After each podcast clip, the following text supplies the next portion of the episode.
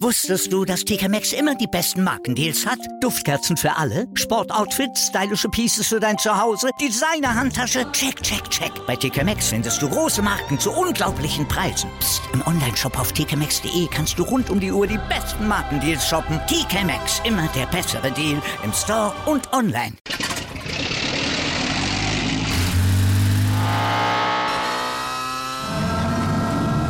Von 0 auf 100.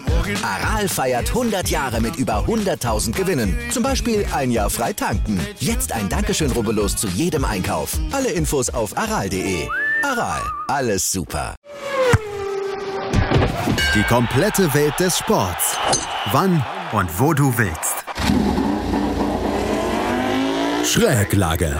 Der Talk zur Motorrad-WM mit Andreas Thies und den Experten von motorsporttotal.com auf meinsportpodcast.de.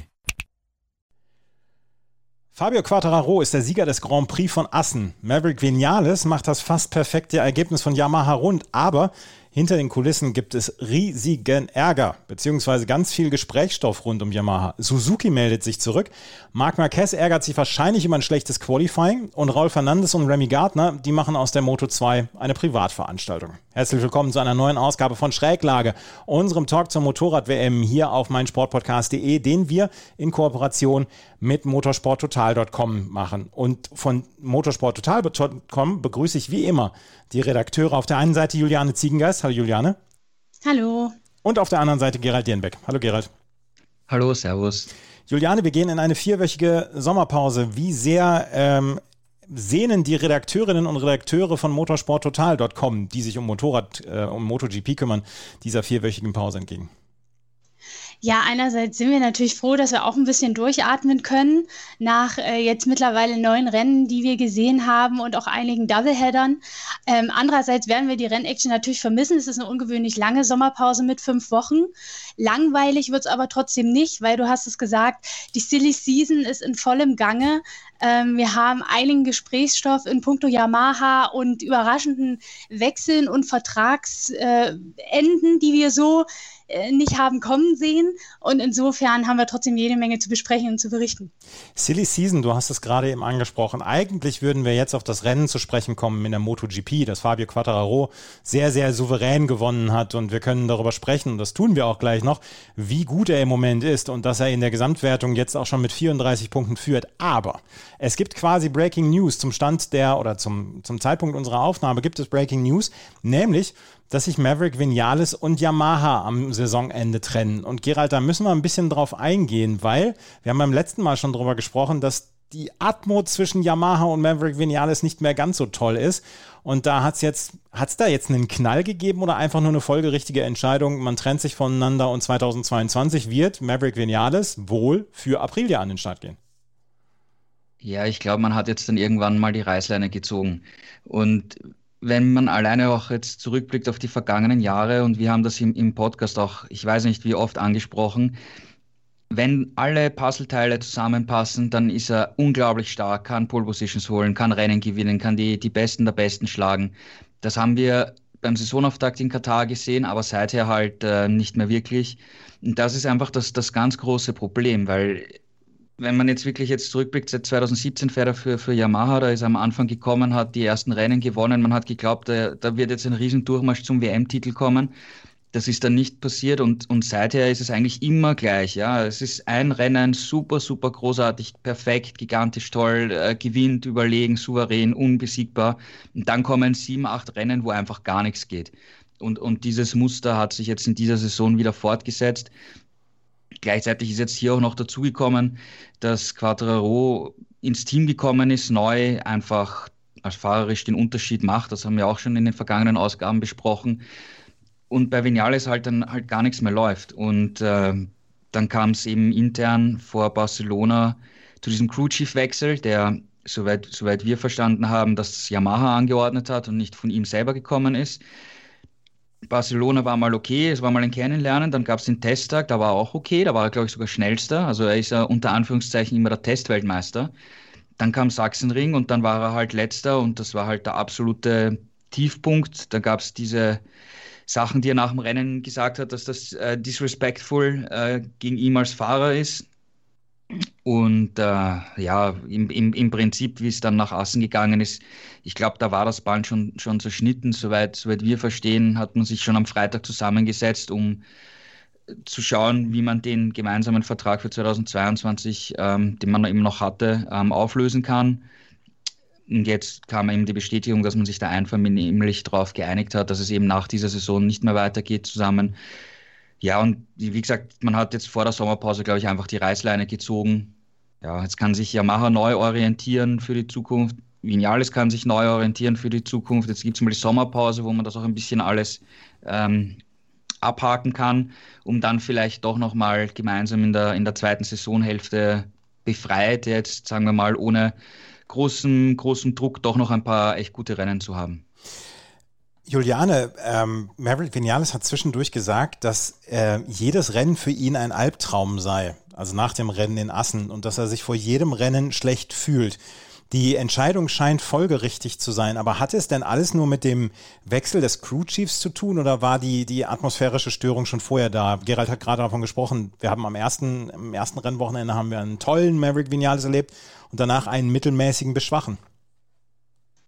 Ja, ich glaube, da, da, spielen mehrere Faktoren mit rein. Gerhard hat es erwähnt, es ist ja äh, so ein bisschen immer das gleiche Spiel leider in jeder Saison. Ähm, Vinales ist in der Vorsaison immer super stark aufgetreten, ist in Tests allen davon gefahren und dann in der Saison hat es meistens eben nur für ein paar Ausreißer nach oben gereicht und äh, dafür, dass man eben antritt, um den Titel zu holen, ist das zu wenig.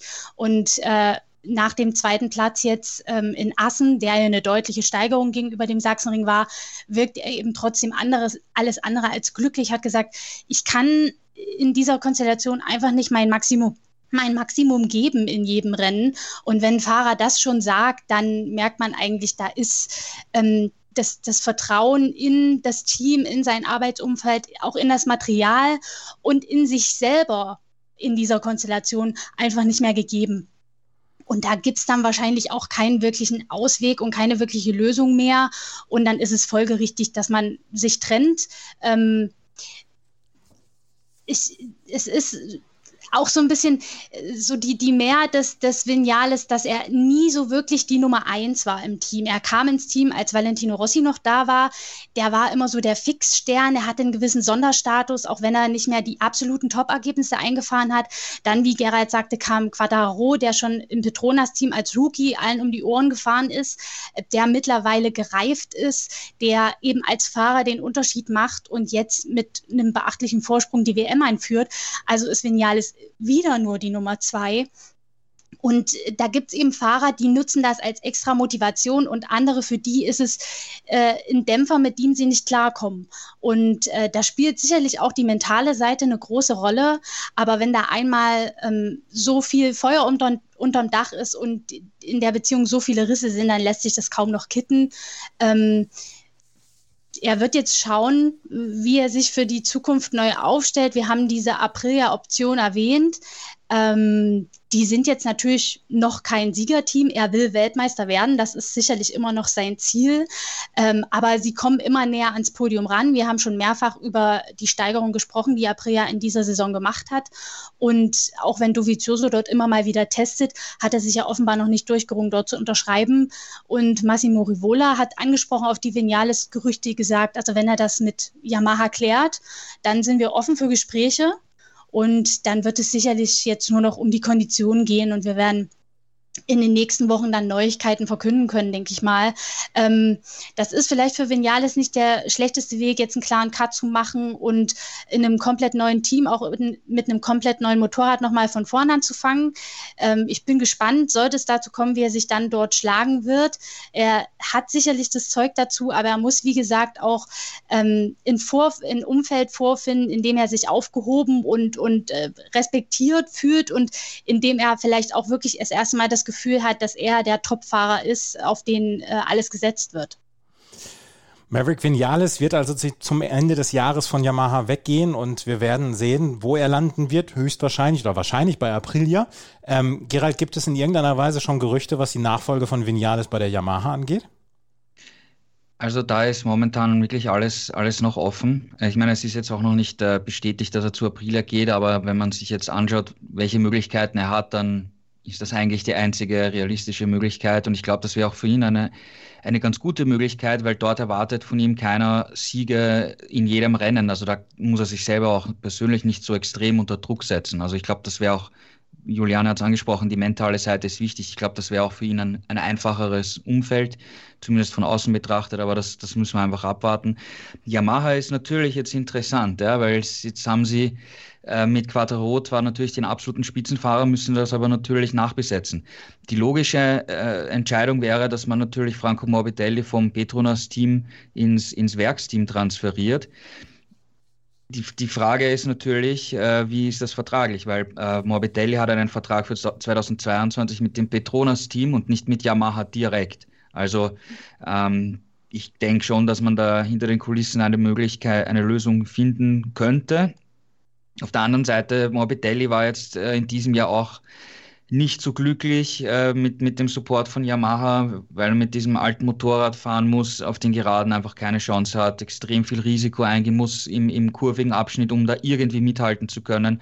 Und, und von den Ergebnissen aus dem Vorjahr ist er natürlich mit diesem unterlegenen Material, muss man eigentlich schon sagen, ähm, meilenweit weg.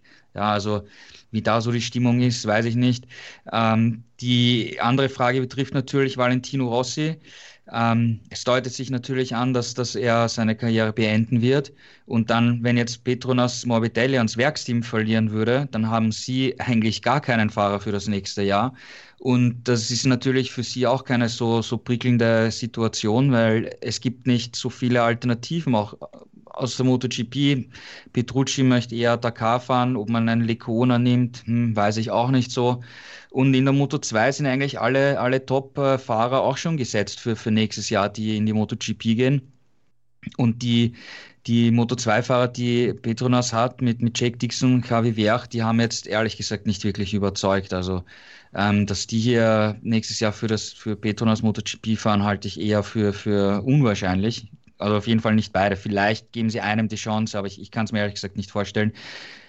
Also für, für, für Petronas sieht momentan die Situation wirklich nicht äh, sehr, sehr rosig aus für die Zukunft. Also sportlich gesehen ist dieses Jahr sowieso eine Katastrophe und, und jetzt stehen sie vor einer schwierigen Situation für nächstes Jahr.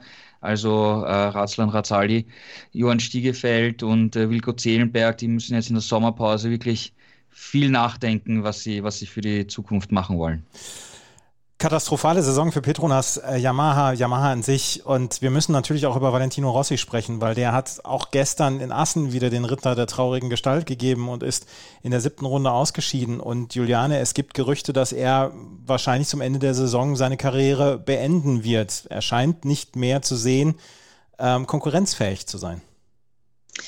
Ja, also er ist halt tatsächlich äh, nach dem Rennen auch direkt drauf angesprochen worden, hat zwar so ein bisschen rumgedruckst und gesagt, also jetzt ist nicht der Moment, das zu entscheiden oder bekannt zu geben, aber er hat auch gesagt, ich mache die Entscheidung in erster Linie natürlich von den Ergebnissen abhängig.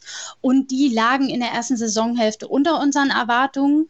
Und deswegen wird er da in der Sommerpause nochmal in sich gehen, aber es deutet schon alles darauf hin, dass er ähm, seinen Helm an den Nagel hängen wird, zumindest im Motorradrennsport. Er hat ja ähm, in der Vergangenheit auch schon immer mal Ausflüge äh, in äh, den Rallye-Sport gemacht, äh, ist gewisse Langstreckenrennen gefahren mit Supersportwagen. Ähm, da wird vielleicht im Hintergrund schon äh, ja, an Verträgen oder Einsätzen gebastelt, wie man so hört. Also insofern äh, stehen die Zeichen da auch auf Abschied, was natürlich schon ein bisschen bitter ist, weil so wollte sich ein Rossi nach seiner großen Karriere natürlich nicht aus der Rennszene in der MotoGP verabschieden. Ähm, in den ersten neun Rennen ist er nur viermal in die Top Ten gefahren, äh, nur viermal in die Punkte gefahren, überhaupt nur einmal in die Top Ten. Jetzt wieder ein Sturz, ähm, obwohl man ja sagen muss, er ist wieder mal direkt in Q2 eingezogen. Das passiert ja mittlerweile auch leider sehr selten. Hat sich dann als Zwölfter qualifiziert und sich durchaus Hoffnung auf den Top-10-Platz gemacht, weil seine Rennpace auch nicht so schlecht aussah. Aber er ist dann schon am Start sehr weit zurückgefallen, lag, glaube ich, auf Platz 21 und da ging dann nicht mehr viel. Und dann hat er es vielleicht auch ein bisschen übertrieben in dem äh, Vorhaben, doch noch nach vorn zu kommen und ist eben gestürzt. Ähm, ja, schade, denn, denn das kratzt natürlich so ein bisschen an seinem Denkmal. Nächstes nichtsdestotrotz war es schön zu sehen, dass in Assen wieder äh, gelbe äh, Tribünen mit Rossi-Fans gefüllt waren und da auch so ein bisschen Pyrotechnik gezündet wurde. Also die Fans halten ihm trotzdem noch die Treue. Das heißt, das, was er dem Sport hinterlässt, das äh, bleibt und das muss man, glaube ich, auch in Erinnerung behalten und die Saison dann vielleicht doch mit noch dem einen oder anderen Ausreißer nach oben gut zu Ende bringen. Das wünschen wir ihm natürlich. Das wünschen wir ihm auf jeden Fall und vielleicht gibt es ja das ein oder andere gute Ergebnis, aber da ist, äh, steht es jetzt nicht zur Debatte, ob er noch mitten in der Saison aufhört, Gerald, oder? Nein, also er wird sicher die Saison fertig fahren. Und äh, die erfreuliche Nachricht vom Assenwochenende, die man jetzt nach der ganzen Vinalsgeschichte fast schon wieder vergessen hat, ist, dass äh, das VS46-Team eben jetzt wirklich offiziell bestätigt hat, dass sie mit Ducati im nächsten Jahr an den Start gehen werden. Äh, Luca Marini ist als Fahrer bestätigt. Ähm, der zweite Fahrer ist offiziell noch offen. Es wurde natürlich dann darüber, äh, Rossi wurde natürlich gefragt, naja, wenn, bei, wenn du bei Yamaha keinen Platz mehr hast oder aussortiert wirst, unter Anführungszeichen, weil die Ergebnisse nicht, nicht kommen, könntest du ja für dein eigenes Team noch fahren. Aber er hat selber gesagt, uh, das, ist, das ist sehr, sehr schwierig, dass das passiert. Und äh, er hat auch gemeint, er wird äh, als Fahrer Yamaha immer im, im Herzen tragen, auch wenn sein Team dann mit Ducati zusammenarbeiten wird und dass er sich ähm, nach zu diesem Zeitpunkt jetzt äh, seiner Karriere noch ein Jahr auf die Ducati einstellt also das kann, das wird nicht passieren. Das wäre eine das viel zu große Umstellung und wofür für ein Jahr? Das hat überhaupt keinen Sinn. Ducati ist natürlich viel besser als zu der, zu der Zeit, wo er im Werksteam war, aber es ist ein ganz anderes Motorrad, das du ganz, ganz anders fahren musst. Also das werden wir garantiert nicht sehen. Es wird voraussichtlich Marco Bezzecchi der zweite Fahrer sein. Und äh, Juliane hat es anges angesprochen, ähm, es wird im Hintergrund auch schon gearbeitet an GT3-Einsätzen im, im nächsten Jahr, die Rossi fahren will. Wie sich das wieder genau die Pläne sind, müssen wir auch noch jetzt abwarten, die kommenden Monate. Aber was man, was man da auch äh, sagen muss, ist, man darf jetzt nicht erwarten, dass Rossi im kommenden Jahr bei allen MotoGP-Rennen vor Ort sein wird und an der Boxenmauer von seinem Team sitzen wird und hier wirklich ganz aktiv die äh, Teamchefrolle einnehmen wird. Ja, dann Meetings mit anderen Teamchefs macht und und und. Das wird alles nicht passieren. Der wird sich hier im, im Hintergrund äh, ähm, betätigen, sicher bei einigen Rennen vor Ort sein, um, um sein Team zu besuchen, die Leute zu besuchen Hoffentlich haben wir im nächsten Jahr wieder alle Tribünen bei allen Rennstrecken mit, mit Fans komplett gefüllt. Ja, dann kann er sich wieder feiern lassen, Autogramme schreiben. Aber dass er jetzt wirklich hier Vollzeit-Teamchef wird, das, das wird äh, ziemlich sicher nicht passieren.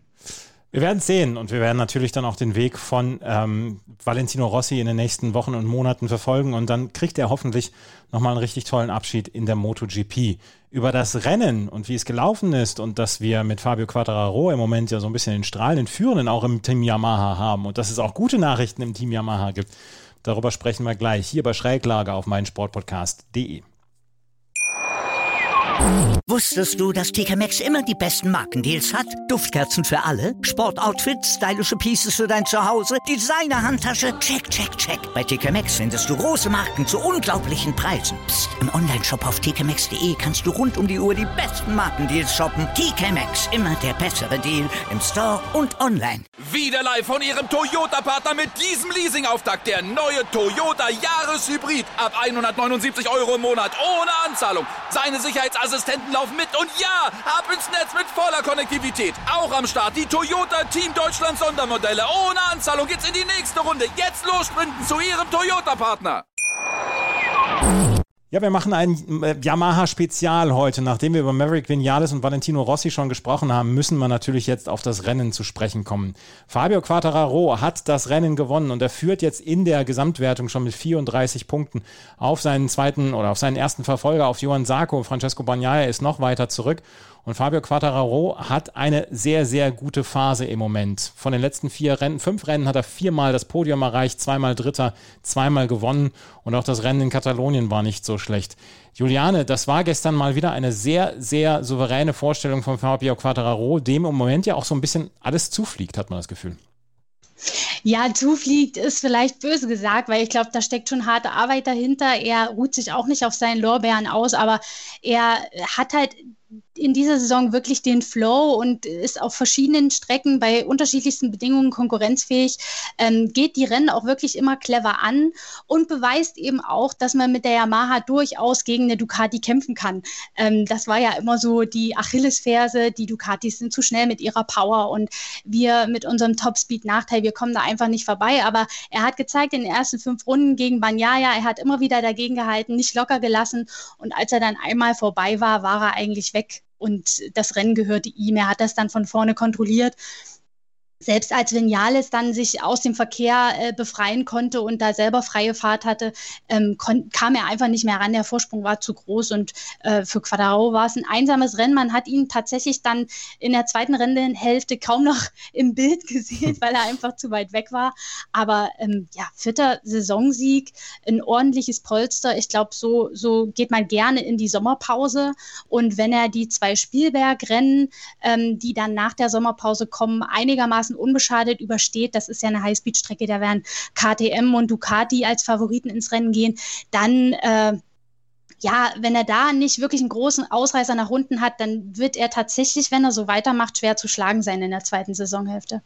Was, was macht Quattararo im Moment so stark, Gerald? Ich hatte das Gefühl, in den ersten Runden, Juliane hat es ja auch erzählt, dass Francesco Bagnaia immer auf dieser Startziel dann vorbeikam mit dieser unglaublichen Ducati-Power.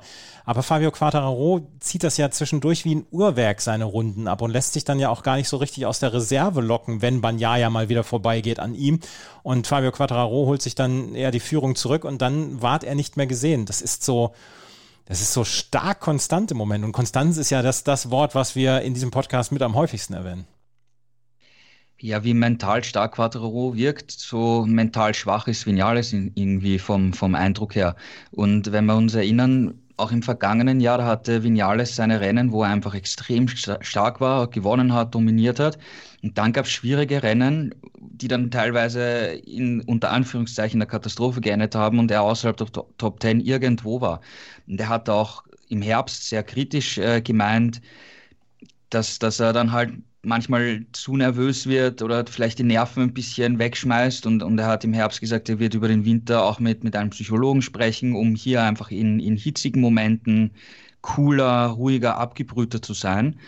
Und ich glaube, das sehen wir auch ja, in diesem Jahr. Also du darfst jetzt nicht nur die, die Rennsieger hernehmen, weil auch, auch bei den schwierigen Rennen hat er immer noch gute Ergebnisse herausgeholt. Ja, wie am, wie beim Saisonauftakt in Katar nicht mehr als Platz 5 äh, möglich war für ihn jetzt, ähm, hat er Platz 5 rausgeholt, das zu Ende gefahren, die, die, die Punkte gesammelt und beim zweiten Rennen in Katar das besser gemacht und gewonnen.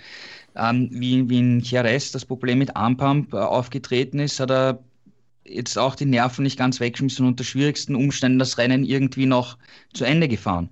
Dann haben wir Le Mans gehabt, ja, dann, da war er im Trockenen eigentlich der Top-Favorit. Ja. Wenn das ein reines Trockenrennen gewesen wäre, dann hätte er theoretisch die, die allerbesten Siegchancen gehabt. Dann ist es ein Flag-to-Flag-Rennen, ein Chaos-Rennen. Er macht alles cool, ähm, schmeißt auch wieder nichts weg und wird Dritter starkes Ergebnis unter schwierigen Umständen.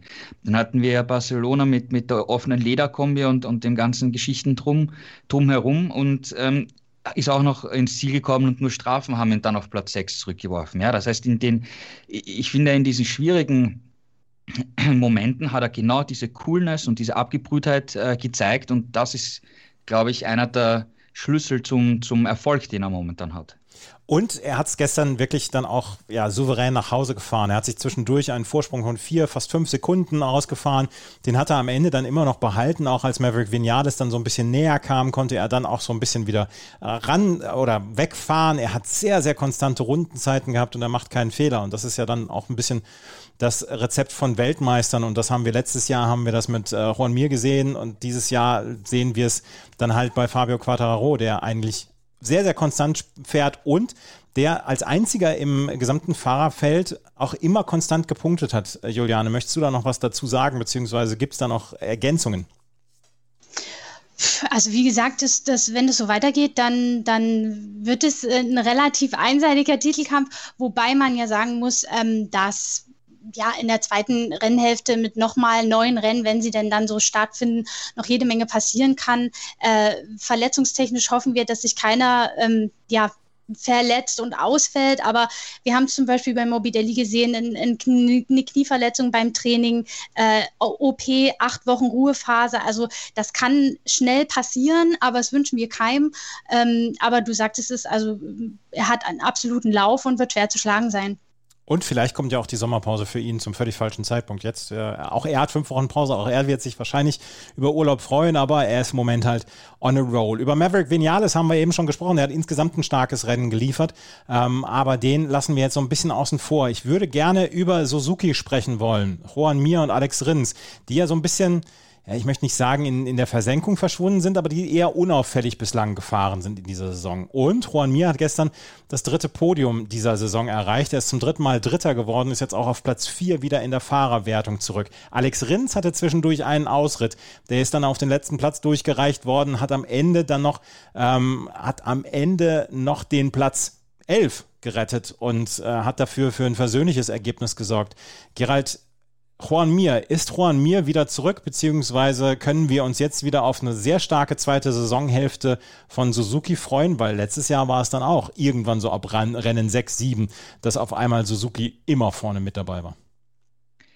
Also mir fährt eigentlich eine, eine gute Saison und holt eigentlich aus den Möglichkeiten, die er hat, einfach alles heraus. Ähm, es ist das alte Thema, Qualifying nicht so gut, mhm. Rennpace ist okay, aber insgesamt muss man schon sagen, dass äh, äh, Yamaha, Ducati und eigentlich auch KTM einen Fortschritt gemacht haben und äh, Suzuki jetzt, wo wir am Ende des vergangenen Jahres noch gesagt haben, Suzuki ist vielleicht das insgesamt ausgeglichenste und beste Paket, das sind sie jetzt nicht mehr. Sie sind irgendwie am, am, am Stand stehen geblieben und, und mir sagt auch offen, unser Motorrad ist gut, kein, kein Problem, ja, nur wir, unser Motorrad ist genau gleich wie im vergangenen Jahr und die anderen haben einfach Fortschritte gemacht.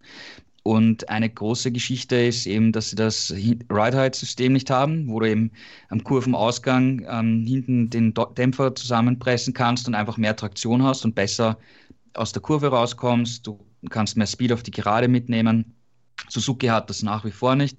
Das heißt, sie, sie verlieren hier einfach am Kurvenausgang, sie verlieren Speed auf der Geraden und tun sich dann auch beim Überholen schwer. Dann musst du wieder auf der Bremse viel riskieren. Wenn du hinter wem anderen bist, dann steigt die Temperatur im Vorderreifen, das wird alles kritischer. Und da sie nicht so von, von aus den ersten beiden Startreihen starten, ist das halt alles eine sehr schwierige Geschichte. Und, und ich finde, dass mir aus diesen Möglichkeiten in bisher in der Saison eigentlich das Optimum rausgeholt hat. Ähm, der einzige Fehler, den er hatte, war eben beim Flag-to-Flag-Rennen, wie es da geregnet hat und man mit Slicks gefahren ist, wo er gestürzt ist. Kann passieren, okay.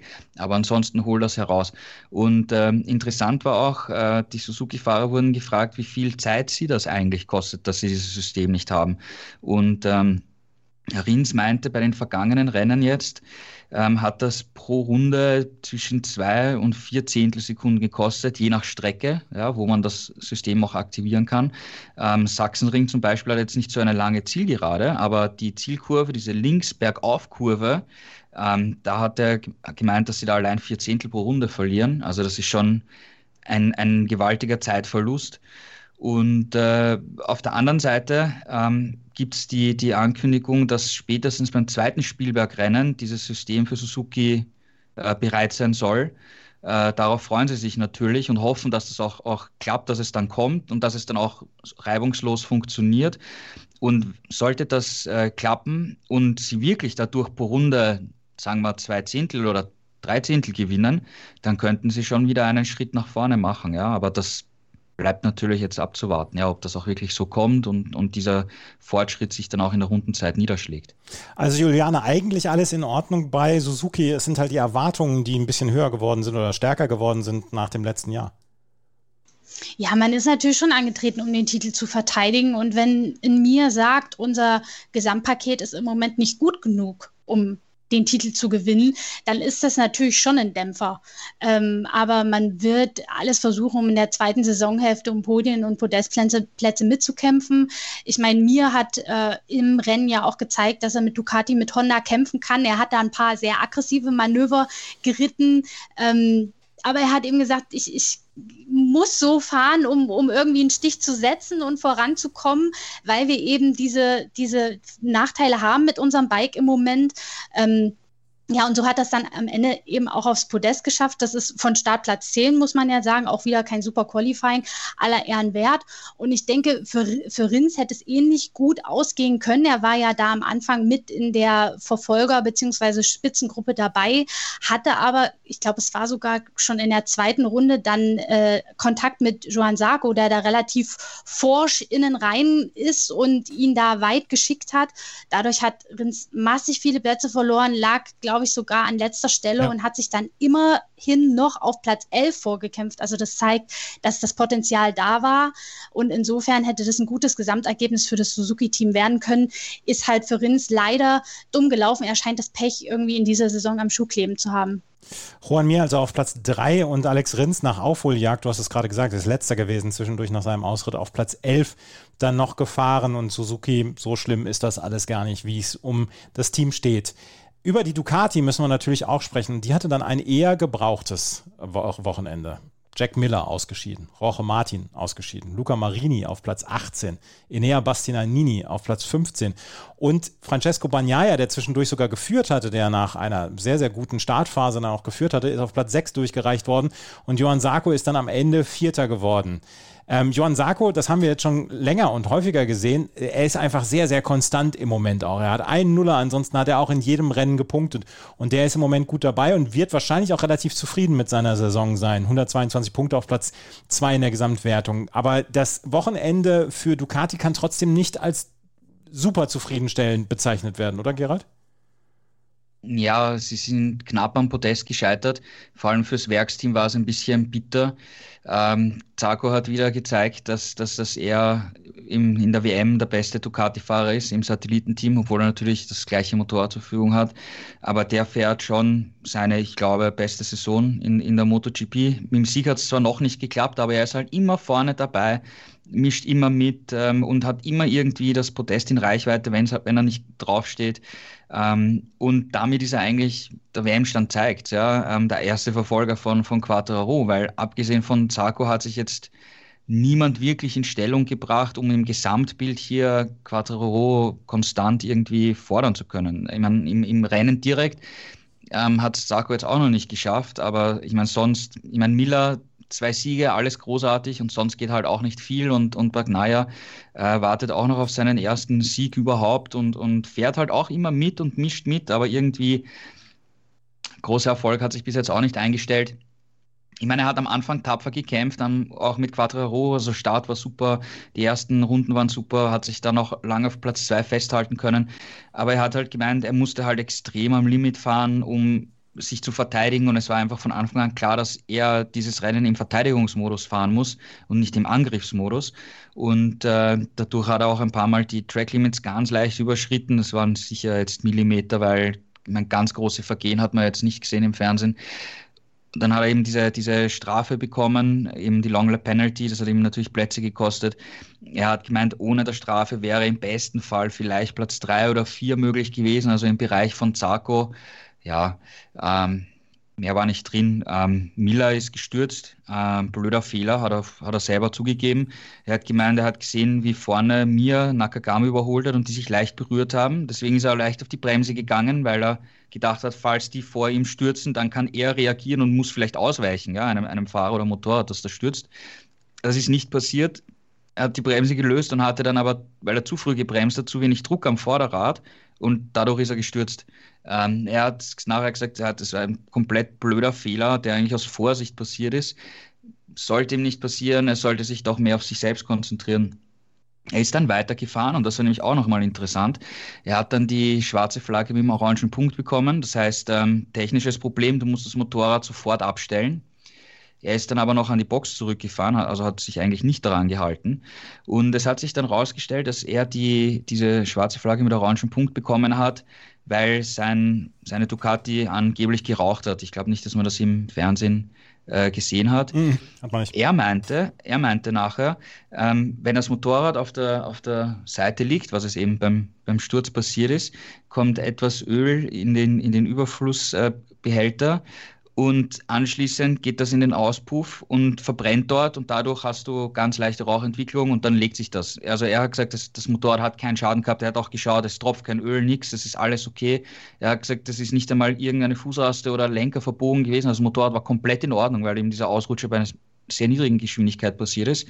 Ähm, Gut, er war am Ende des Feldes, die Rennleitung hat ihn reingeholt. Da haben sie vielleicht überreagiert, aber okay. Ähm, wenn ein Motorrad raucht, müssen sie was tun, ja, weil du kannst nicht während dem Rennen äh, eine Ölspur haben. Dann musst du abbrechen, passieren Stürze oder was auch immer. Also da haben sie ihn reingeholt und äh, ja, Rennen war für ihn zu Ende.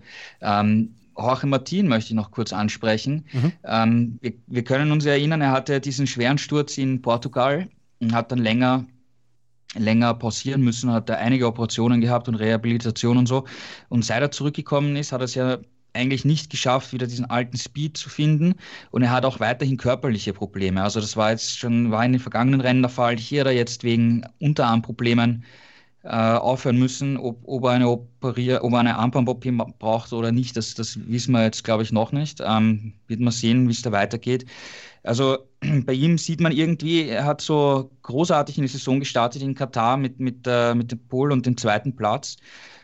Dann die, eine blöde Verletzung und er ist im Prinzip Rookie. Ja? Das heißt, er kennt das Motorrad jetzt nicht. Er fährt mit Motorrad auf neuen Strecken, auf schwierigen Strecken, Assen, Sachsenring, sehr kleine Strecken für MotoGP-Motorrad.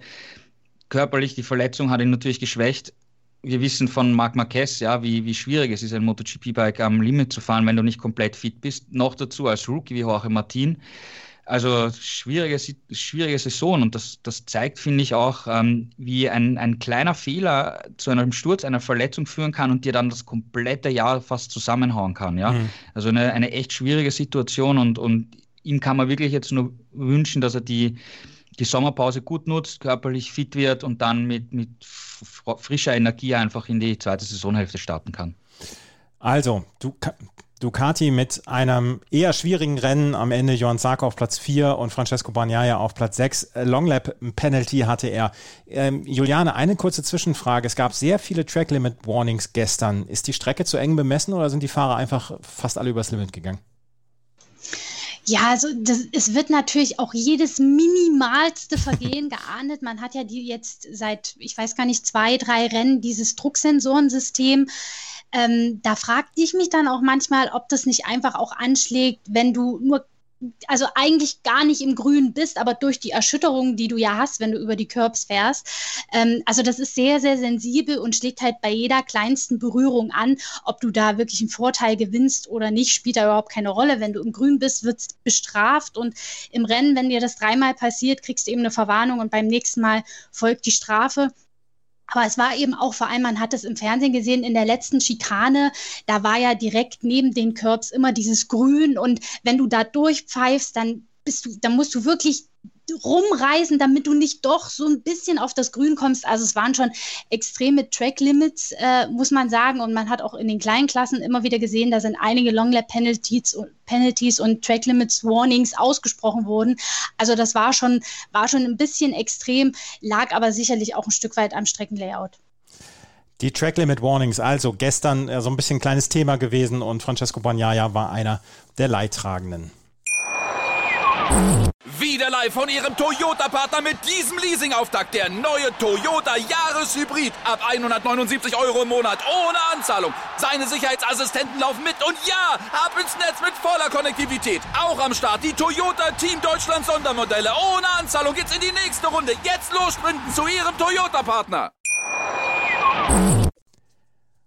Kommen wir zu Honda und da wird sich Marc Marquez gedacht haben, Mensch, eigentlich kann ich ganz gut mitfahren, aber hätte ich dieses doofe Qualifying nicht gehabt. In der Startaufstellung war nämlich ähm, Marc Marquez auf Platz 20 gewesen. Sein, seine Qualifying, sein Qualifying hat gar nicht gepasst, aber er hat im Rennen eine sehr, sehr gute Leistung gebracht, ist auf Platz 7 vorgefahren.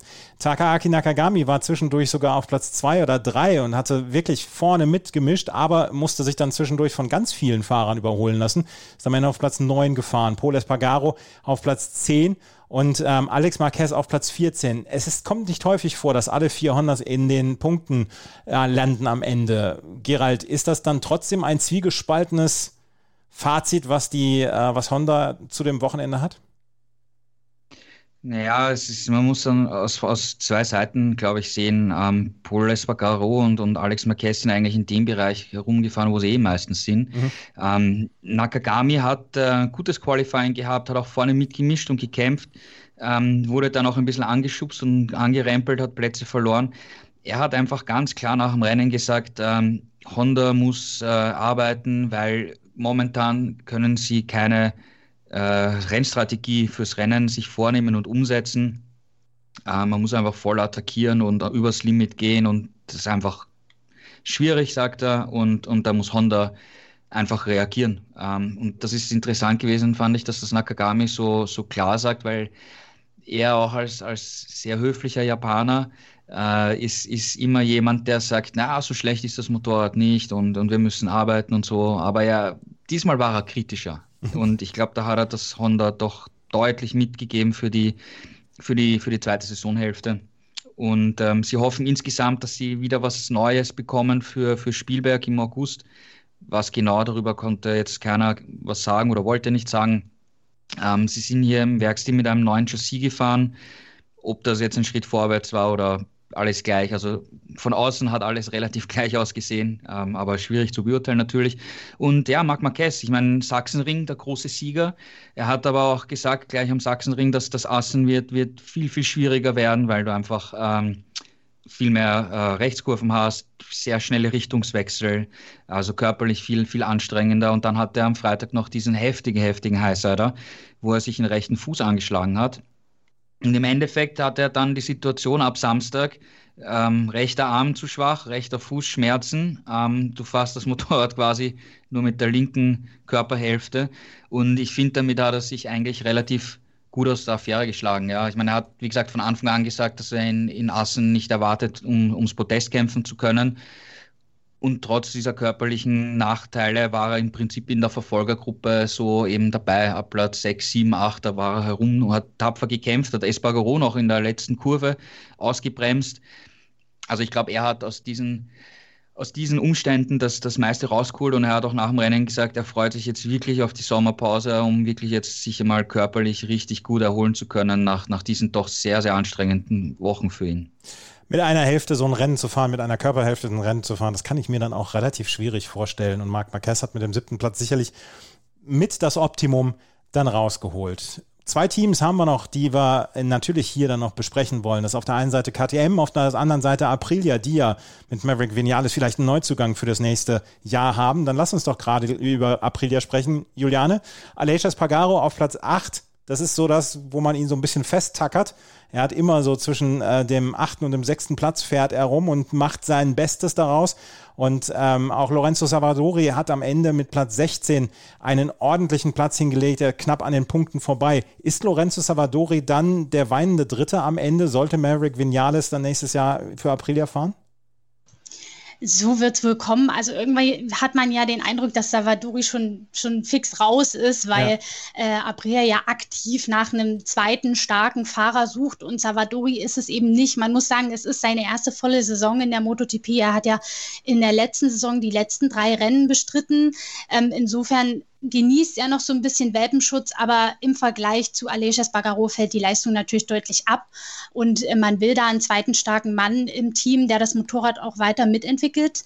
Ähm, zu Aleix Bagaro muss man sagen, er hat wieder wirklich ein solides Rennen gefahren, sagt aber auch, für das Podium oder die Top 5 reicht es eben noch nicht, auch weil uns die Motorenpower fehlt. Also er hat da zwischenzeitlich mit den Ducatis gekämpft und keinen Weg vorbeigefunden. Ähm, da muss man also technisch noch nachrüsten, sagt er, um wirklich für die Top-Plätze konkurrenzfähig zu sein.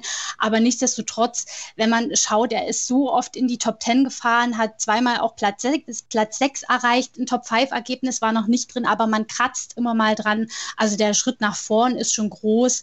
Und äh, ich denke, wenn man auf dem Weg weitermacht, dann äh, können wir Aprea dann in der nächsten Saison vielleicht mit einem Maverick Vinales auch in den Top Ten oder mal auf dem Podest sehen. Wäre hm. auch äh, keine, keine unspannende Kombination. Nee, absolut nicht. Und äh, man, man gönnt es ja Aprilia, die da so ein bisschen mit dem einsamen Kämpfer Aleix Espargaro so zwischen Platz 6 und Platz 9 dann rumfahren. Und man gönnt es ihnen ja, dass sie vielleicht nochmal einen Schritt machen und dass sie nächstes Jahr dann vielleicht dann auch mit der Hilfe von Maverick Vinales dann vorne mitfahren können. Also Aprilia mit Platz 8 und Platz 16 am Ende. Und dann haben wir noch die KTM. Miguel Oliveira, der in den letzten drei Rennen so unglaublich stark gefahren war, hatte jetzt ein in Anführungsstrichen enttäuschendes Ergebnis mit nur Platz 5 am Ende, 8,4 Sekunden hinter Fabio Quattararo. Auf der KTM Brad Binder auf Platz 12, Danilo Petrucci auf Platz 13 am Ende. Ika Corona ist ausgeschieden und hat sein Motorrad quasi mitten auf der Strecke abgelegt, wo wir dann zwischendurch äh, so ein bisschen Angst hatten, dann auch vielleicht muss das Rennen abgebrochen werden. Das war eine knifflige Situation. Aber wir müssen über Miguel Oliveira sprechen, Gerald. Wieder mit Platz 5, wieder ein richtig gutes Ergebnis für ihn. Er ist im Moment wirklich gut drauf. Ja, ich finde auch, dass er es insgesamt wieder gut gemacht hat, auch wenn es mit dem Podestplatz nicht geklappt hat. Ähm, sie haben gemeint, dass sie in Assen mit dem, mit dem Basis-Setup vom Sachsenring ähm, anfangen und waren der Meinung, dass das hier auch auf dieser Strecke, weil es auch immer eine sehr flüssig zu fahrende Strecke ist, ähm, gut funktionieren wird sind dann aber am Freitag drauf gekommen, dass das eigentlich nicht so der Fall ist und sie ziemlich viel am Motorrad ändern müssen. Und da hat das Wetter am Freitag nicht ganz mitgespielt, dann verlierst du natürlich Zeit, um verschiedene Dinge auszuprobieren. Samstag hast du FP3 ist im Prinzip schon ein kleines Qualifying und dann Qualifying und also du hast nicht viel Zeit, ähm, richtig verschiedene Dinge auszuprobieren. Und ähm, wie gesagt, dann haben sie einfach versucht, den besten Kompromiss hinzukriegen und das war einfach Platz 5. Ich meine, so weit war er jetzt nicht weg. Ähm, ist okay, ist solide. Ähm, wenn, wenn du dir, wenn du zurückdenkst, noch vor ein paar Wochen vor Mugello, ähm, da haben sie Schwierigkeiten gehabt, in die Top 10 zu fahren und jetzt sagen wir, ein fünfter Platz ist vielleicht nicht so, nicht so toll, ja, aber es ist ein super starkes ja. Ergebnis in diesem, in diesem Feld, absolut. Und auf der anderen Seite Brad Binder, der tut sich halt seit, seit ein paar Wochen insgesamt ein bisschen schwer. Ähm, er sagt doch selber, dass das auch an ihm liegt, am, am Fahrstil. Die Änderungen, die KTM vorgenommen hat, da kann einfach Oliveira das besser umsetzen in der Praxis und er ähm, noch nicht so gut. Dazu muss man aber auch sagen, äh, Sachsenring und Assen sind zwei spezielle Strecken, ähm, schnell, eng, ähm, nicht einfach zu fahren mit so einem leistungsstarken Motorrad.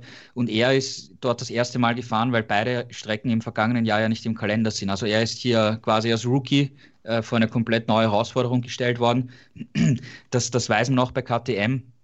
Man weiß bei KTM, wenn, wenn bei Brad Binder alles alles äh, funktioniert, dann geht die Post ab. Ja, das hat man da Pete Beyer mal so gesagt. Ja, und deswegen gibt man ihm auch Zeit. Ja, da weiß man, okay, da ist das erste Mal, tut sich momentan noch schwer dem geben wir die Zeit, der wird kommen, der wird das auf die Reihe bringen. Ja, also wenn man dann im Herbst wieder auf, auf Strecken sind, auch nach Spielberg, äh, Misano, Aragon, die aus dem Vorjahr auch schon mit MotoGP-Bike kennt, da wird das bestimmt auch anders aussehen, ja.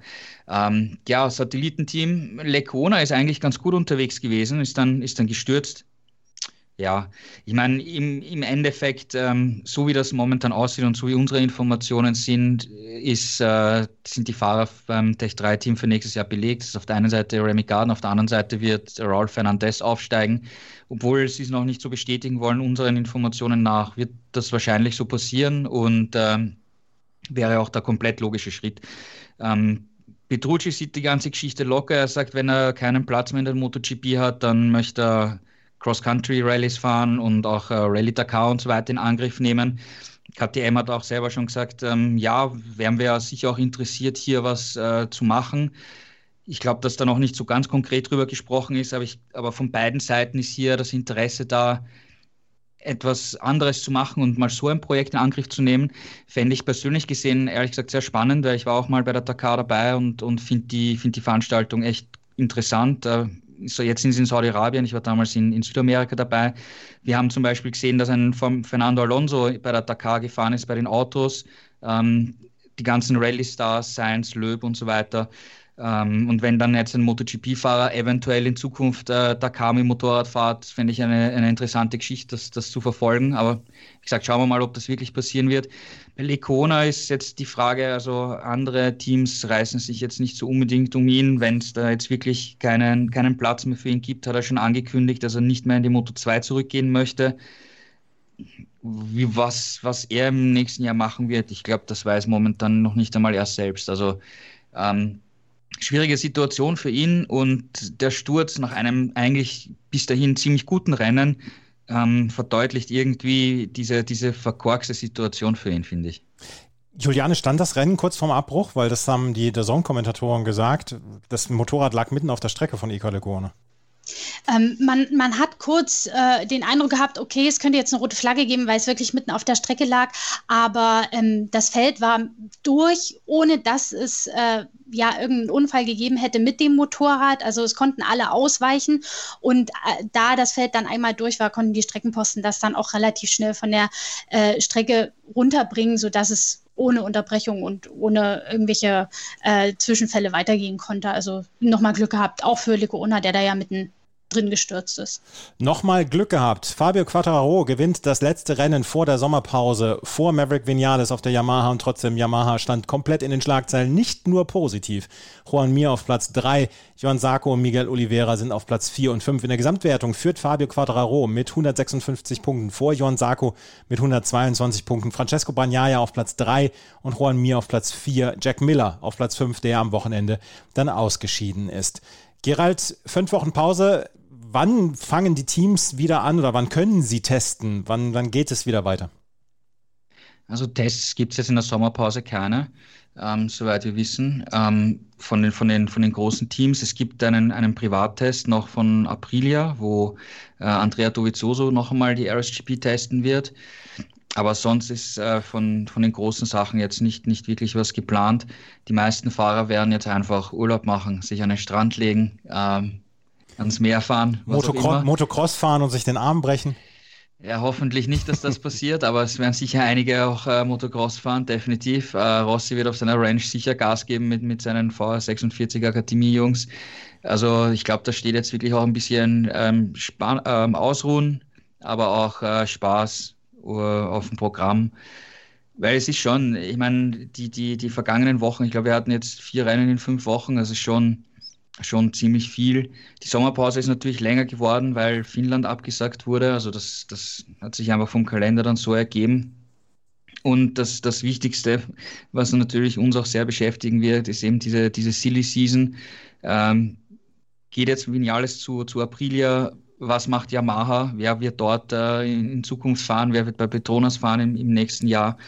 Ähm, weil dieser Vinales-Wechsel, äh, also dieser Abschied von Vinales von Yamaha löst ja jetzt eine echt große Kettenreaktion aus, die sich dann auch auf die Teams in den, in den kleinen Klassen auswirken. Ja? Weil wenn jetzt zum Beispiel Petronas sagt, sie holen zwei Nachwuchstalente aus der Moto2-Klasse, dann müssen die Moto2-Teams natürlich das wieder nachbesetzen, ja, wo dann wieder Plätze frei werden für Topfahrer aus der Moto3. Also das, das kann eine ganz große Kettenreaktion in Gang setzen, die äh, sicher die ganzen Teammanager und, und Fahrermanager und natürlich uns Journalisten auch auf Trab halten wird, um, um zu schauen, wie sich das Ganze so entwickelt und wie die Puzzleteile dann äh, auf ihre Plätze fallen. Das werden wir erleben und das werden wir dann sehen. Und motorsporttotal.com sollte auf jeden Fall in euren Bookmark sein. Dort werdet ihr in den nächsten Wochen, auch in der City Season, darüber informiert, was in der nächsten, im nächsten Jahr Phase ist. Remy Gardner und Raul Fernandes werden im nächsten Jahr MotoGP fahren und die fahren alles gerade in Grund und Boden in der Moto 2. Darüber sprechen wir gleich hier bei meinsportpodcast.de und Schräglage. Wieder live von Ihrem Toyota-Partner mit diesem Leasing-Auftakt. Der neue Toyota Jahreshybrid. Ab 179 Euro im Monat. Ohne Anzahlung. Seine Sicherheitsassistenten laufen mit. Und ja, ab ins Netz mit voller Konnektivität. Auch am Start die Toyota Team Deutschland Sondermodelle. Ohne Anzahlung geht's in die nächste Runde. Jetzt los sprinten zu Ihrem Toyota-Partner.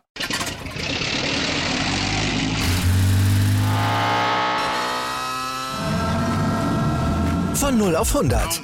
Aral feiert 100 Jahre mit über 100.000 Gewinnen. Zum Beispiel ein Jahr frei tanken. Jetzt ein Dankeschön, rubbellos zu jedem Einkauf. Alle Infos auf aral.de. Aral, alles super. Die Schlagzeilen in der Moto 2 beherrschen Raul Fernandes und Remy Gardner. Die nehmen sich nämlich gegenseitig so ein bisschen die Siege weg.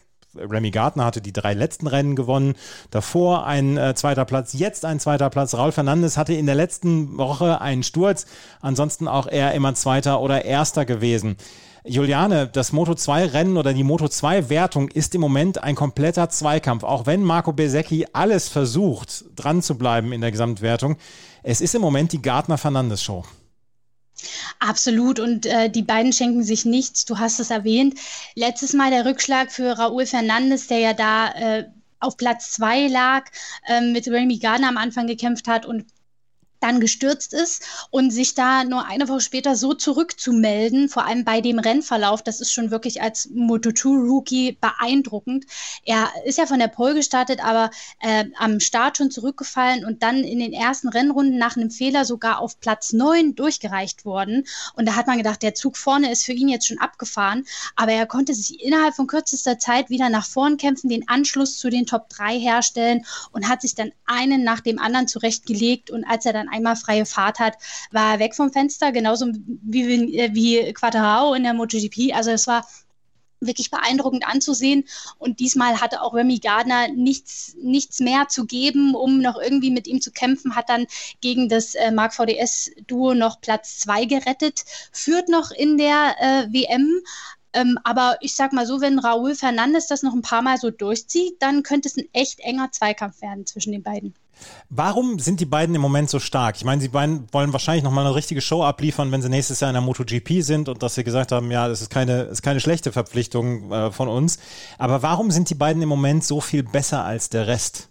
Weil sie teilen sich ja wirklich alles auf und wäre das vor, äh, vor einer Woche nicht gewesen, dann würden wir da auch über Platz 1 und 2 sprechen. Wir haben ja letztes Mal im Podcast schon drüber gerätselt, warum jetzt ausgerechnet das Ayo-Duo so stark ist und tatsächlich auf äh, allen Rennstrecken ja den vierten Doppelsieg in der Saison jetzt feiert, auf allen Rennstrecken so ein bisschen das extra mehr rauspressen kann. Keine Ahnung, ob man da in der Abstimmung irgendeinen Kniff gefunden hat, den die anderen noch nicht haben oder ob tatsächlich die Fahrer den Unterschied machen. Also Remy Gardner hat sich ja wirklich zu einem sehr gereiften, sehr überlegten Fahrer entwickelt, der eben auch mal, wenn er merkt, er kann nicht gewinnen, so einen zweiten Platz mitnimmt. Und Raúl Fernandes ist einfach vielleicht auch so ein Übertalent wie ein Pedro Acosta. In seiner Rookie-Saison reißt er hier Sachen nieder, fährt ständig aufs äh, Podium, feiert jetzt seinen dritten Saisonsieg, zieht damit mit Gardner gleich. Also das ist schon wirklich beeindruckend. Da passt einfach alles zusammen und da hat äh, Aki Ayo einfach in der Fahrerwahl und im Fahreraufbau mal wieder ein glückliches Händchen bewiesen und damit eben auch den Weg in die MotoGP bereitet. Also da kommt ein, eine Fahrergeneration nach, die, glaube ich, uns noch wirklich viel Spaß machen wird. Marcel Schrötter hatte dieses Mal wieder ein etwas schwächeres Ergebnis, müssen wir dann ja auch so sagen. Auf Platz 9 ist er am Ende eingefahren, Juliane. Ähm, wie ist sein Rennen zu bewerten? Also ich muss sagen, er hat äh, am Anfang wirklich gut Plätze gut machen können, äh, ist relativ schnell in die Top 10 vorgedrungen, hielt sich da so auf Platz 6, Platz 7, aber hat dann irgendwie äh, ja, im Verkehr den, den Rhythmus verloren, auf jeden Fall ein paar Plätze eingebüßt und ähm, kam dann auch nicht mehr wirklich vorwärts. Und ja, dann war eben, wie du sagtest, ja auch wirklich nicht mehr viel drin und die Podestplätze relativ früh außer Reichweite. Also das war wieder so das Niveau, auf dem wir ihn halt schon im Verlauf der Saison immer wieder gesehen haben. Ähm, Platz 9, ja, okay, eine Top-10-Platzierung, aber da will man natürlich mehr. Und mit Toni Abolino, der schlimm gestürzt ist, war es natürlich irgendwie am Ende doch ein gebrauchtes Wochenende für das Intact-Team.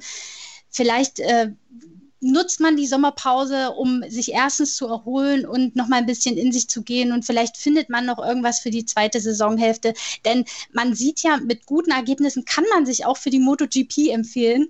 ja, und wir würden so gerne einen deutschen Fahrer in der Königsklasse sehen, aber mit solchen Ergebnissen steht man dann natürlich nicht unbedingt weit oben auf der Liste. Ja.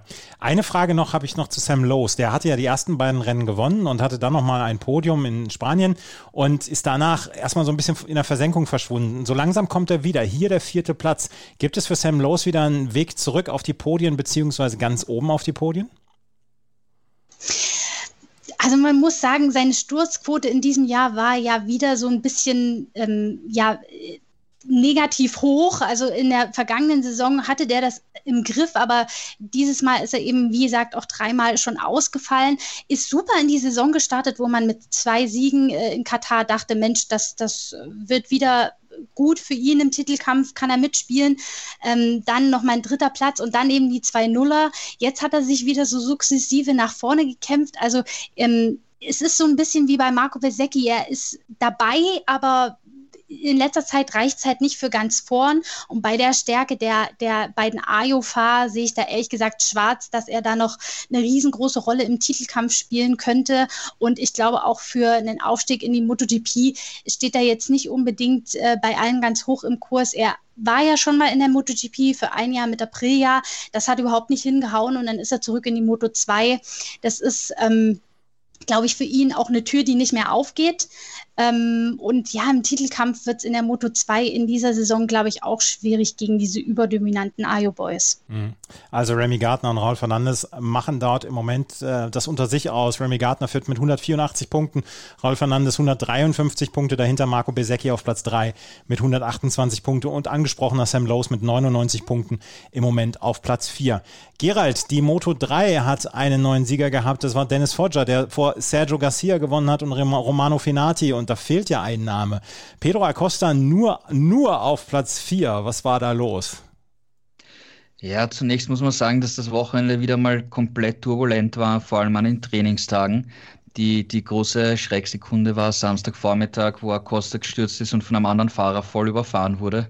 Ähm, deswegen hat er auch das Qualifying auslassen müssen, aber Gott sei Dank ist eigentlich niemandem wirklich was passiert. Ähm, und äh, man muss auch sagen, die, die Rennleitung hat jetzt mal wirklich versucht, auch ein bisschen härter durchzugreifen. Ich meine, zehn Fahrer waren in der Startaufstellung mit, mit Strafen, bevor überhaupt das Rennen angefangen hat. Das, das zeigt schon, dass man zumindest versucht, hier etwas mehr Disziplin ins Feld reinzubringen. Und ich finde, dass das Rennen war dann auch ein bisschen gesitteter, als wir es zuletzt gesehen haben.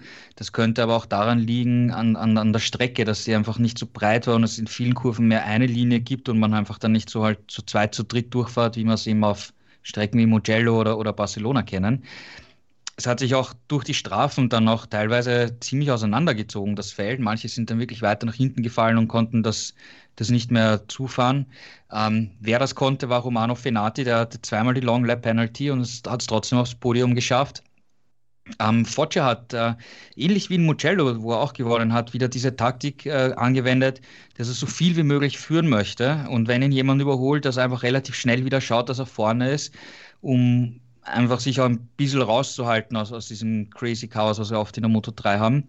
Und hat er perfekt gemacht. Und ich meine, er hat in der, in der letzten Runde keinen Angriff mehr zugelassen. Sergio Garcia war ganz knapp dahinter, hat aber echt keine Chance gehabt, ein Manöver zu, zu schaffen.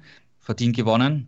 Ähm, kann man nur gratulieren dafür. Und wie gesagt, Fenati nach zwei Long-Lap-Strafen, dritter Platz für den, für den Altmeister in der Moto 3, ähm, der eigentlich vor allem seit, seit es diese Moto 2-Geschichte vor ein paar Jahren gab, eigentlich sehr saubere Rennen fährt. Ähm, coole Geschichte. Und Acosta steht zwar nicht am Podest, aber ich meine, der geht mit einem sehr, sehr großen WM-Vorsprung in die Sommerpause. Und ich finde, das ist eigentlich generell eine, eine sehr interessante Saison, weil wenn du dir alle drei Klassen anschaust, haben wir spannende und abwechslungsreiche Rennen, aber in allen drei Klassen hat der Sieger mehr als einen Siegvorsprung vor der Sommerpause. Also das ist schon eine ziemlich außergewöhnliche Situation, dass wir das in allen drei Klassen haben. Man hat tatsächlich nicht das Gefühl, dass einer komplett vorne wegfährt und trotzdem haben wir überall starke Führungen. Also es ist nicht so wie, wie wenn Marc Marquez in den letzten Jahren in der MotoGP vorne wegfuhr. Es ist immer ausgeglichen, du hast es recht, du hast recht, ich habe auch dieses Gefühl. Es ja, absolut. Und genau wie du gesagt hast, der Marquez, der hat halt die Rennen dominiert und da war klar, der dominiert alles. Rennen waren zwar auch immer wieder spannend, aber am Ende war eh meistens eher Erster oder Zweiter und war natürlich in der WM vorne, aber genau dieses Gefühl hat man irgendwie nicht. Und trotzdem haben wir ähm, Fahrer, die so extrem große Vorsprünge haben bei Halbzeit der Saison und das ist schon irgendwie beeindruckend, finde ich, ja. Absolut. Pedro Acosta führt mit 158 Punkten in der Fahrerwertung vor Sergio Garcia, der 110 hat und jetzt mal sieben Punkte aufholen konnte. Und Dennis Foggia ist auf Platz 3, der hat 86 Punkte und Romano Finati auf Platz 4. Juliane, fünf Wochen Pause stehen vor uns. Ähm, du hast wahrscheinlich dann hoffentlich auch mal Urlaub. Ja, wir haben alle ein paar Tage zum Durchschnaufen, aber wie gesagt, äh, die, die, die Silly Season wird uns weiter beschäftigen und ähm, Dovizioso testet wieder mit Aprilia. Einige Fahrer werden Motocross fahren und hoffentlich unverletzt bleiben. Wir drücken die Daumen. Also es gibt immer so ein bisschen was äh, zu berichten und zu schreiben. Also es lohnt sich immer mal vorbeizuschauen. Und ich meine, für die Fahrer, ja, es sind fünf Wochen, für die Fahrer effektiv vielleicht vier, weil ja dann mit Beginn der Rennwoche ähm, schon das Reisen wieder losgeht. Und dann, ja, haben wir den Doubleheader in Spielberg. Dort haben in den vergangenen Jahren immer Ducati ähm, und einmal Tech 3 mit Miguel Oliveira gewonnen, der dort seinen ersten Sieg feierte im vergangenen Jahr. Ähm, also Heimstrecke für KTM, die sind natürlich besonders motiviert und aufgrund äh, ja, des hohen Vollgasanteils natürlich prädestiniert für Ducati, aber wir sind gespannt, wie sich die anderen Hersteller da dann schlagen. Die werden sicherlich ihr Bestes geben, um da mitzumischen. Und ja, das wird auch vor vollem Haus passieren. Also es ist geplant, dass die Tribünen in Spielberg voll werden. Das haben wir ja jetzt auch bei der Formel 1 schon ansatzweise gesehen. Wir drücken die Daumen, dass die Inzidenzen niedrig bleiben, denn vor voller Hütte ist es natürlich, selbst wenn man selber nicht vor Ort ist, immer noch mal eine ganz andere Atmosphäre. Also freuen wir uns drauf. Aber sind jetzt auch froh über die Verschnaufpause. Absolut. Juliane, Gerald, vielen Dank für eure Unterstützung. Wir hören uns Anfang August wieder. Vielen Dank, ihr zwei. Danke auch. Schöne Zeit. Danke, schöne Sommerferien. Das war's mit der neuen Ausgabe von Schräglage, dem ähm, Talk zur Motorsport, zur Motorrad-WM 2021. Wenn euch das gefällt, was wir machen, freuen wir uns natürlich über Bewertungen und Rezensionen. Wir sind auch auf Spotify vertreten. Diesen Podcast findet ihr also auch auf Spotify und motorsporttotal.com. Auf jeden Fall in euren Bookmarks. Ich sage es jeden, jedes Mal wieder. Vielen Dank fürs Zuhören. Bis zum nächsten Mal. Auf Wiederhören. Wieder live von Ihrem Toyota-Partner mit diesem Leasing-Auftakt. Der neue Toyota Jahreshybrid. Ab 179 Euro im Monat. Ohne Anzahlung. Seine Sicherheitsassistenten laufen mit. Und ja, ab ins Netz mit voller Konnektivität. Auch am Start die Toyota Team Deutschland Sondermodelle. Ohne Anzahlung geht's in die nächste Runde. Jetzt los zu Ihrem Toyota-Partner.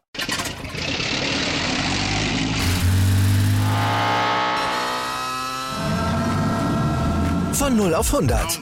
Aral feiert 100 Jahre mit über 100.000 Gewinnen. Zum Beispiel ein Jahr frei tanken. Jetzt ein Dankeschön, rubbellos zu jedem Einkauf. Alle Infos auf aral.de. Aral, alles super.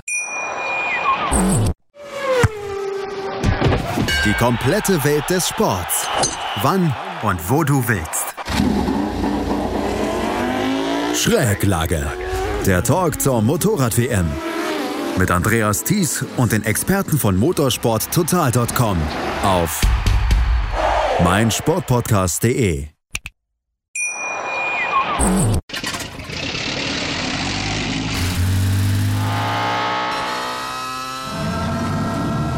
Von 0 auf 100. Aral feiert 100 Jahre mit über 100.000 Gewinnen. Zum Beispiel ein Jahr frei tanken. Jetzt ein Dankeschön, rubbellos zu jedem Einkauf. Alle Infos auf aral.de. Aral, alles super. Wie viele Kaffees waren es heute schon? Kaffee spielt im Leben vieler eine sehr große Rolle. Und das nicht nur zu Hause oder im Café, sondern auch am Arbeitsplatz. Dafür gibt es Lavazza Professional. Kaffee am Arbeitsplatz, der genauso lecker schmeckt wie in eurem Lieblingscafé. Die perfekte Kaffeelösung für jede Art von Unternehmen. Klein, mittel, groß. Ihr habt auf jeden Fall einen Kaffee, der schmeckt. Die richtige Motivation für eure Arbeitstage. Alle Infos zu Lavazza Professional findet ihr auf lavazzapro.de mit allen Kaffeelösungen für euer Büro. Ich habe mich natürlich schockverliebt, weil die war wirklich ganz, ganz klein. So begann die Mensch-Hund-Beziehung zwischen Christina und Tierschutzhund Frieda. Und wie es danach, nach dem ersten Moment der Verliebtheit, so weiterging und welche Klippen es danach zu umschiffen galt, das hört ihr in der neuen Ausgabe von Iswas Dog, dem Podcast für harmonische Mensch-Hund-Beziehungen. Iswas Dog? Mit Malte Asmus. Überall, wo es Podcasts gibt.